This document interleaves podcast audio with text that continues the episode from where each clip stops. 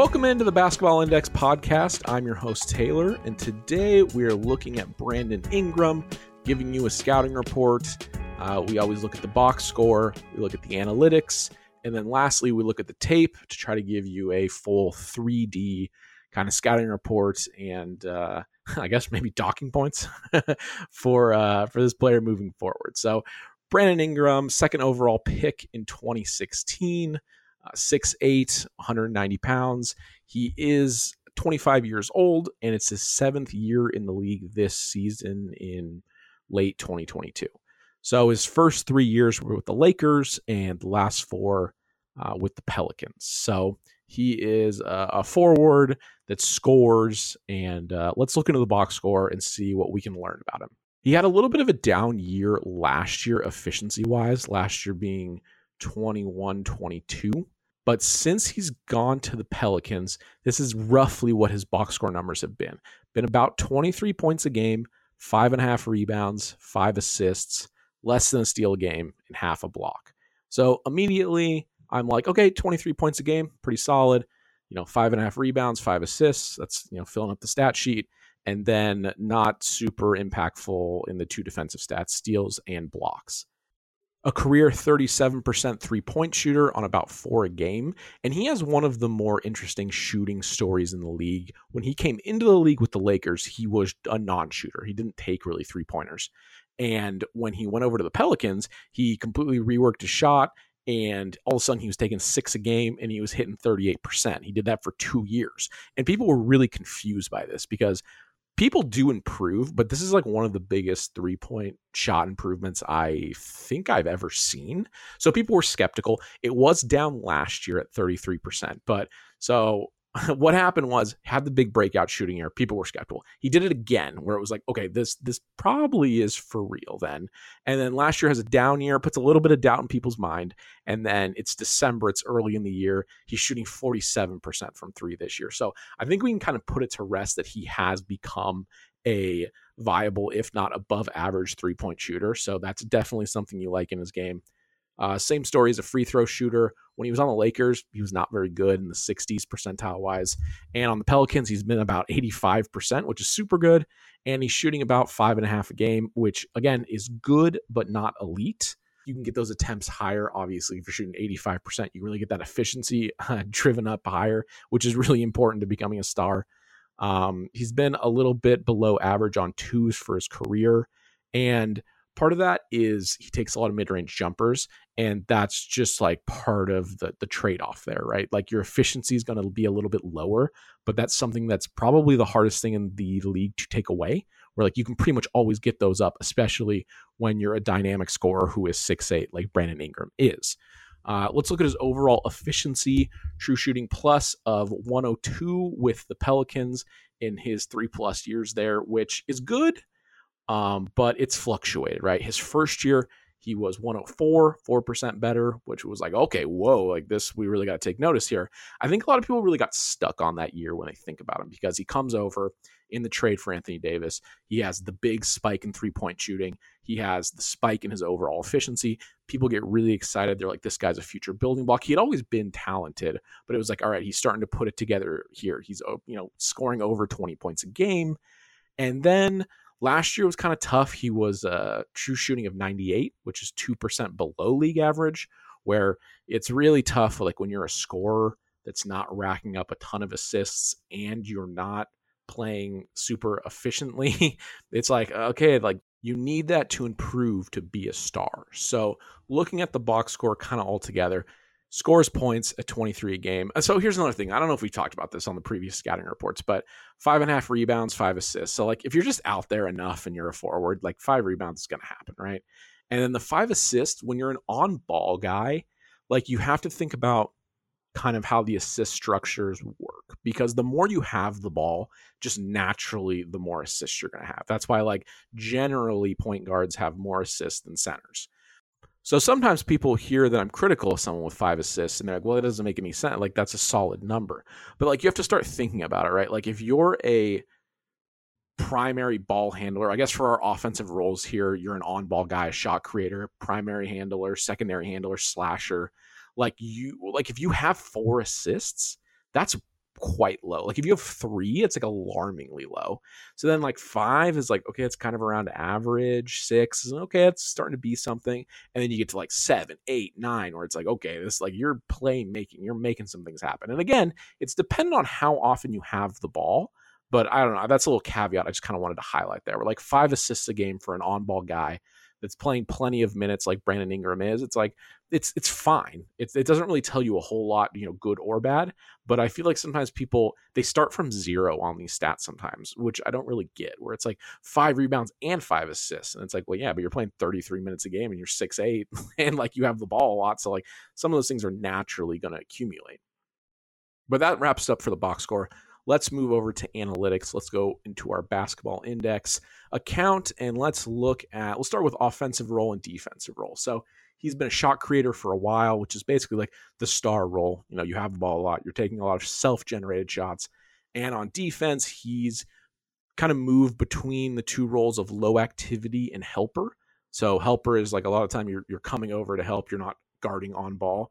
And then low activity is there's a little bit of that, but then a lot of the time you're not even you're not even really coming over to help. Uh, you're guarding stationary shooters a lot of the time that just aren't really involved in the play, and you're doing that on purpose because you want to hide this player because you either don't think he's very good at defense or you're saving him because you're like, well, I need him to score a lot of points. I need to save a lot of energy to go on that side of the floor and perform. So let's look at all of our metrics.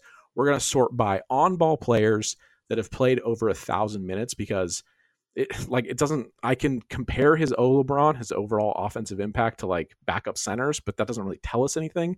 So this is his peer group, guys with the ball in their hand all the time and are playing, you know, a fair amount. So in O LeBron last year he was a B minus, so above average, and then the last two years uh, before that so I guess you know two and three years ago he was a B plus. So he's been solidly above average as an on ball guy, but not in that upper echelon that I feel like a lot of people are trying to put him in. And for me, it's one of those things. I don't really, I don't have an opinion on who I want to succeed or not for the most part, right? Where I'm like, hey, you play as well as you're going to play. And then, like, my job is to kind of analyze that, to look at the numbers, to see what's going on. So, like, sometimes when I argue with people, they're like, well, why don't you want him to be a star? And I'm like, well, I don't really care, but I'm just telling you, he's not putting up star production yet. He's been close in the past, uh, a B plus in O LeBron, which is good, uh, B minus last year, but he still does need to ratchet it up. I think he's only had one year over a plus two in O LeBron, which plus two is good. It means you know you're making things happen, but like the real high end guys are like plus three, plus four. That's where you get into like the all star, all NBA conversation. So you want to see some impact like that out of him before you're kind of crowning him as a star player. Uh, D. LeBron last year was a C plus among on ball guys, which was good for him. The last two years before that was a D. Um, I think part of that is being moved into the low activity role. Like you can't mess a whole lot up if you're never really guarding anybody and uh, we have a stat. It's uh, primary involvement rate, uh, which is how often you're guarding the guy with the ball. And he had the lowest primary involvement rate of any on-ball guy in the league last year.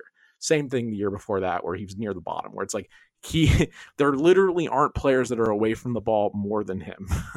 uh, DeRozan is another guy like that. Like they are just away from the ball almost all the time because they are not good defenders. Uh, let's look at our defensive metrics. This is like the the golden sombrero of Fs, which is not great. Um, we have pickpocket rating and passing lane defense, which is basically like pickpocket is your on ball ability to generate steals. Passing lane is off ball, uh, intercepting passes and getting deflections. Basically, defensive playmaking. He had an F in both of those, not great. And then we have our on ball defense and isolation, F, uh, ball screen navigation, like handling pick and roll screening defense, F, uh, off ball chaser, also an F. So not good in any of our defensive metrics. And that's not really what you're looking for. That's not great. Let's turn over to kind of our offensive report card we're making here. Again, this is of on ball players that play over a thousand minutes. Uh, last year, he had an A minus in on ball gravity and an A plus in off ball gravity. That's good. Uh, that means defenses are definitely respecting him, um, definitely keeping a count of where he is on the floor at all times. That makes a lot of sense uh, B plus in playmaking talent. this is somewhere he has made strides in the last three years. His volume, his efficiency, his versatility has all improved. That's been really, really great. That's been a, place I feel like people have really seen improvement on the Pelicans, and that is important again to trying to become a star, not just a scorer. Um, but overall, he is similar to guys like Middleton and Devin Booker, where uh, there's definitely some playmaking, there's definitely some scoring gravity, and it does help the team, but it is not at an elite place yet. Um, I don't know if it ever does get there, but it has improved. Again, it is a B plus among uh, on ball guys, and, and, that is something. Uh, moving on, a C in finishing. He's a guy that used to get to the rim above average, but the last two years that's just tanked. Um, it's hard to say. He does take a lot of mid range jumpers.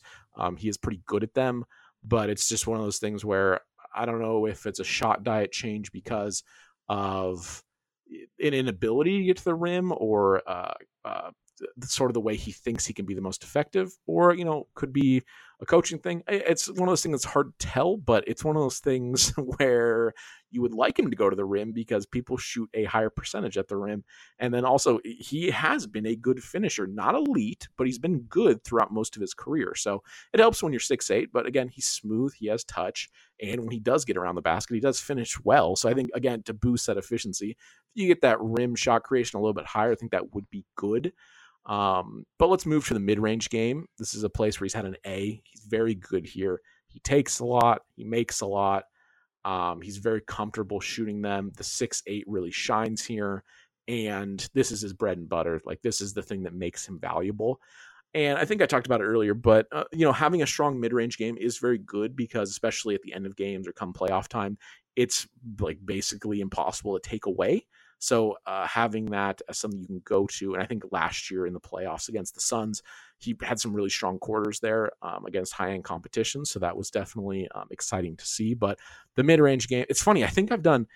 I've done CJ McCollum, I've done Devin Booker, and I've done him. Like I think every player almost I've done a uh, a scouting report on has had a strong mid range game. I think it's because those players are talked about a lot, and I kind of just wanted to fill in kind of the rest of the puzzle on them. Because if you just talk about Ingram's mid range game, he's phenomenal. But the problem is when you talk about everything else, you're like, oh, so I guess these are the these are the drawbacks, these are the flaws. Um, but the mid range game, absolutely great. Uh, he had a D in three point shooting talent last year. That takes into account your shot quality, your shot making, your shot creation. Again, he had a down year shooting the three the last two years. Before that, it was a B, which is good, above average. So I think he'll be again above average for an on ball guy, but you know, down year last year. This year he's shooting 47% from three, so I think it's going to be just fine. Uh, but that wraps it up for the analytics. Let's go to the tape.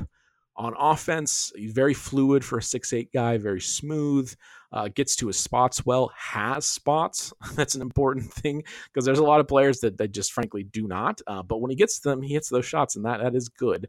Um, good athlete for six-eight. Uh, not a lot of super bouncy guys at that size, um, but he does move well. His mid range seems virtually unblockable. Again, he's tall and has a high release, uh, doesn't seem to be bothered much by defending players seems overall really confident as a player, which is good. Not the greatest handle, loses it sometimes in traffic. I think that kind of limits his playmaking. Like once the ball goes on the ground, it's like, all right, like get to your spot and pull up and shoot it, or try to get to the rim. There's not a whole lot of like probing with him. I guess he's probably one of the better players to throw a grenade to at the end of the shot clock, just because he seems like he can get up a shot anytime he wants over anyone. So that's kind of a fun little thing to have uh, as a plus as a player. Uh, move on to defense. He doesn't do a lot there. Gets lost sometimes, kind of drifts around.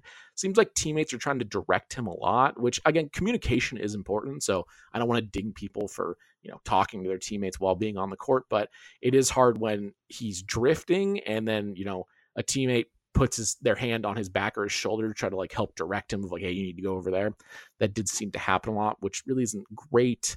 I think a plus for him is he does put up really strong contests on things like closeouts or occasionally when he does guard somebody. I've talked about how tall he is all episode, but it, it, does matter. He is long, but he has a pretty decent feel for it. Not jumping out of the air, out of control, drawing or creating a lot of drawn fouls for shooters, which is good. But the contests, I do like um, time to time. They are they are very strong. In conclusion, we've looked at the box score, we've looked at the analytics, we've looked at the tape, and he is a good offensive player. He has a good ISO game the playmaking is helpful, but I don't think it ever gets to the heights it needs to be to like really be a high end player. I like unfortunately, I don't think that's going to happen. Now the question becomes what is he as a building block because is he a number 2 option? He's definitely not a number 1. Is he a number 2 option because mm, that's a hard one. Because the way it happens is he gets to that sage level of mid range shooting that guys like Durant are at. And it is very possible. I don't think it's actually possible for that many players in the league, but for like five or 10 guys, it absolutely is. And he is one of them. So that's something that also can develop a little bit later into your career. Cause a lot of the times it's like at the age of like 25, 26, it's like, all right, you're like, for the most part, like this is kind of what this guy is. Occasionally you get like late bloomers but that is a skill that can kind of develop later, which is good for him in this specific case. Um, he's a negative on defense. You can hide him, but that uses up your slot. Like you can't hide three guys. You can hide one guy. Maybe you can hide two at a time on the court. I don't know about that, but like it does use up your slot, and that's not great. Right now, though, I think he probably is a top 50 player because the offense is good. The ISO game is good.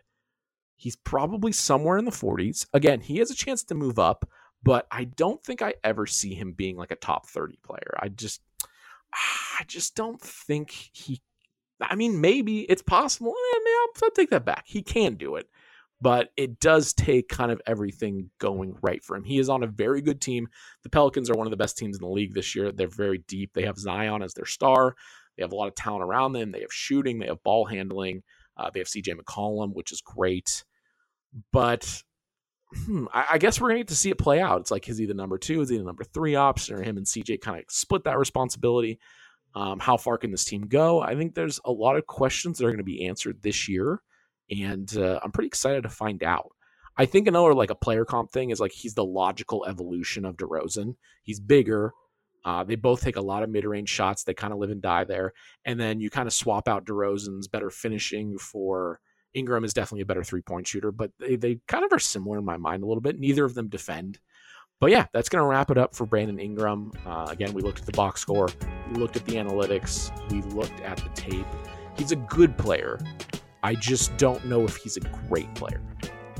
But yeah, that's going to wrap it up. My name's Taylor, and we'll see you on the next episode of the Basketball Index podcast.